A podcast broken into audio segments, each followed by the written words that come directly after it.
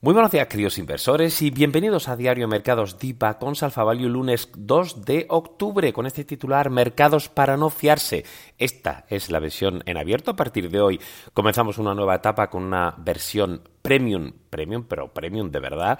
Eh, tienen que entrar en divacons.com y por tan solo, que no es nada, 10 eurillos eh, eh, tendrán el acceso a todo el mes y un montón de servicios más. Tienen que entrar en divacons.com, en membresías y eh, suscribirse para el podcast Premium, donde les explicaremos por qué no nos fiamos de los mercados, qué está pasando con los bonos que han caído de precio de una forma brutal y las rentabilidades han subido a máximos, qué está pasando también con los PMIs manufactureros tanto del Caixin como los eh, datos oficiales en, eh, eh, China. Por supuesto, la situación del, petróleo, qué ha pasado con el, finalmente, con el, salvados por la campana, con el cierre de la administración norteamericana y los impactos y los efectos que esto puede tener, y también cómo la confianza de los empresarios japoneses esta mañana está en máximo. Desde 1991, una semana que continuaremos con las celebraciones de la Semana Dorada.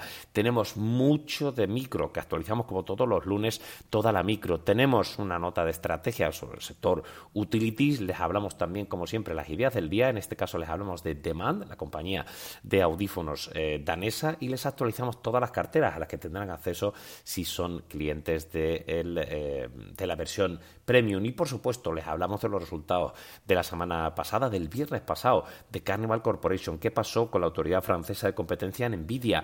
Comentarios de la CEO, de Fraser, de Citigroup, del sector autos en Estados Unidos. ¿Qué pasó con el iOS 17, ese sobrecalentamiento de los nuevos iPhone 15 o nuevos comentarios de Tesla y el subidón, subidón de Nike tras los resultados trimestrales. Arista, esta mañana la planificadora suiza que ha publicado qué ha pasado con el Investor Day de Total Energy, también operaciones de Shell, de Enel, cambios en el management de Generali, ventas de activos de casino, Shampoo, que hace un eh, demerger, la compañía, eh, la aseguradora finlandesa, tenemos de Sopra, de Atos, del sector telecoms, del sector químico, del sector autos eh, europeo. Por supuesto, les hablaremos, les avanzaremos qué va a pasar con el Trading at Day de Repsol hoy tras el cierre, cambios que hemos hecho en nuestras estimaciones para Eurofoods o por qué vemos tan positivo y hemos metido como miembro de la cartera modelo BVA que precisamente hoy empieza su plan de recompra de acciones CaixaBank, Celnes, ¿qué pasó el viernes? Se lo contamos todo en la versión premium. Entren en divacons.com, que sale barato, son 10 euros. Un abrazo, chao.